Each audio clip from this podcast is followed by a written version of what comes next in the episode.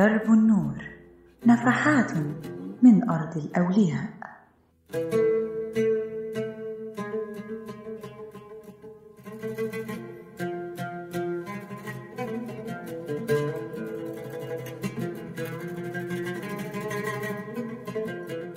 أهلا بكم وحلقة جديدة من برنامجنا درب النور نفحات من أرض الأولياء. أنا محمد الهوالي وهكون معاكم في حلقة النهاردة. بتروح آه، الموالد آه، الصوفية هتكون دايما بتسمع آه، كلمات هذه الكلمات بتدل على سير الأولياء. فمثلا كريمة الدارين بتتقال على السيدة نفيسة رئيسة الديوان بتتقال على السيدة زينب.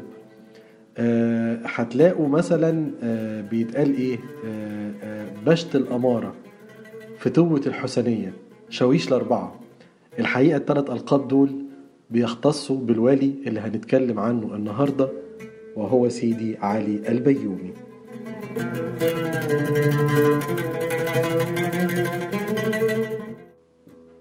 اسمه بالكامل علي بن حجازي بن محمد البيومي الحسني الإدريسي الشاذلي الخلوتي الدمرداشي اتولد سنة 1100 حفظ القرآن وحصل على أو تحصل على العلم من الأشياء الشيوخ اللي كانوا موجودين في ذلك التوقيت. ومن ضمن الطرق اللي هو اهتم بيها الطريقة الخلوتية والأحمدية والشاذلية ويقال إن هو حصل ليه جذب. ولكن ناس كتير جدا كانت بتكون حواليه وكان بيسكن في منطقة الحسنية وكان بيعقد حلقات الذكر في مسجد الظاهر بيبرس. سبحت لله في العش الطيور تشبه الأنوار عطرا للزهور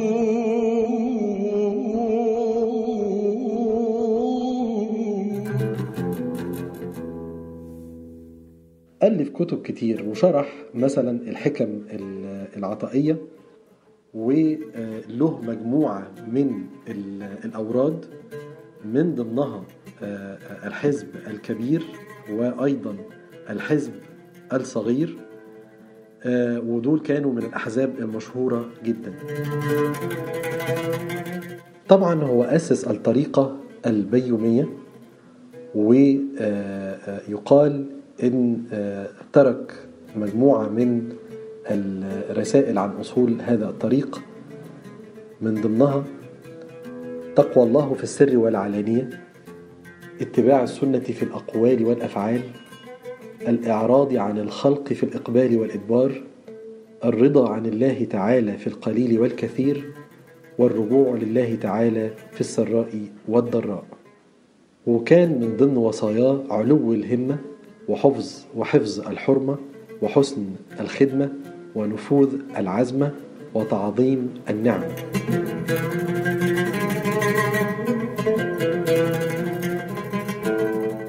أما أصول المعاملات بالنسبة لي كانت طلب العلم للقيام بالأمر صحبة المشايخ للتبصر ترك الرخص والتأويلات للحفظ ضبط الأوقات بالأوراد للحضور اتهام النفس في كل شيء للخروج عن الهوى ودي كانت مجموعة من أبرز نصائحه كان بيلبس قميص أبيض وطاقية بيضة وبيلبس عمة عليها قطعة حمراء. وده كان بيكون لبسه في الصيف وفي الشتاء. كان بيخرج من بيته كل أسبوع مرة بيروح يزور مسجد سيدنا الحسين كان بيمشي وراء أتباعه وهم رافعين الأعلام والبيارق وكانوا بيعملوا ذكر بطريقة تلين لها القلوب. أتذكر في إحدى المرات من سنوات عديدة دخلت إلى مسجد سيدي علي البيومي وكنت في وقت صلاة الجمعة وفي بعد انتهاء هذه الصلاة بيتجمع أتباع آه، الطريقة البيومية حول الضريح وبيبدأوا في الذكر وفعلا الطريقة بتاعتهم في الذكر طريقة آه، جميلة جدا وعذبة جدا جدا جدا وكلها روحانيات.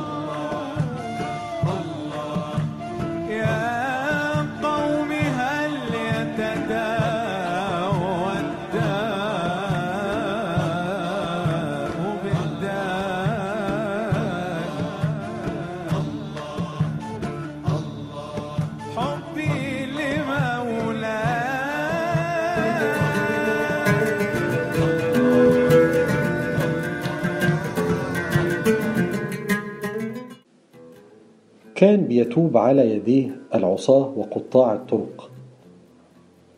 وكان ليه كرامات عديدة اتكلموا فيها.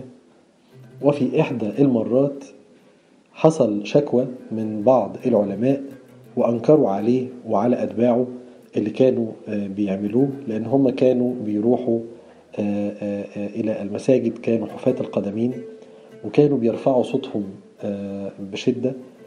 فقدموا شكوى إلى آه، آه، آه، يعني كبار رجال الدولة في ذلك التوقيت واتكلموا معاه وقال لهم ال- المسؤولين وقتها إن الراجل ده يعني من العلماء ومن الأولياء ولا ينبغي التعرض ليه. فقرروا إن هم يجيبوه في الأزهر وعملوا معاه ما يشبه المناظرة. وقرأ عليهم ما يسمى بالأربعين النووية وشرحها وقال لهم بالأدلة والبراهين آه، جواز الذكر في المساجد وغير ذلك من الأمور اللي هم كانوا بينكروها عليه وأقروا آه، بكلامه في النهاية وبعد ذلك أمر ببناء مسجد ليه وضريح وده آه، اللي موجود حتى هذه اللحظة في منطقة الحسنية. وتوفي آه، آه، الشيخ علي البيومي سنة 100 آه، 1183 ولا يزال مسجده موجود والناس بتزوره من وقت إلى آخر ويطلقون عليه سلطان الموحدين. ويكثر أن يقول عنه مريديه في باب هذا القطب كن متأدبا تجد كل عسر زال ثم تجد يسرا.